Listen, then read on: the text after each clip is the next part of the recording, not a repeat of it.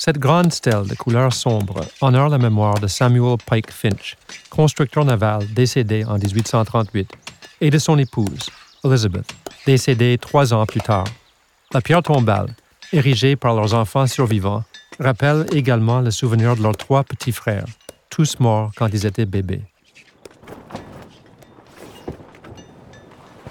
Sur le sol, à droite de cette stèle, se trouve la pierre tombale de Evan Rees, cordier originaire de Bristol, en Angleterre, décédé en 1824 à l'âge de 75 ans.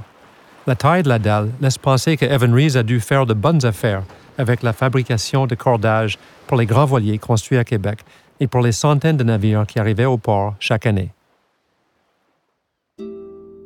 À droite du tombeau de Rees, le cordier, on voit la stèle d'un membre de la plus haute société de Québec, l'honorable Henry Alcock, juge en chef du Bas-Canada, décédé en 1808 à l'âge de 45 ans.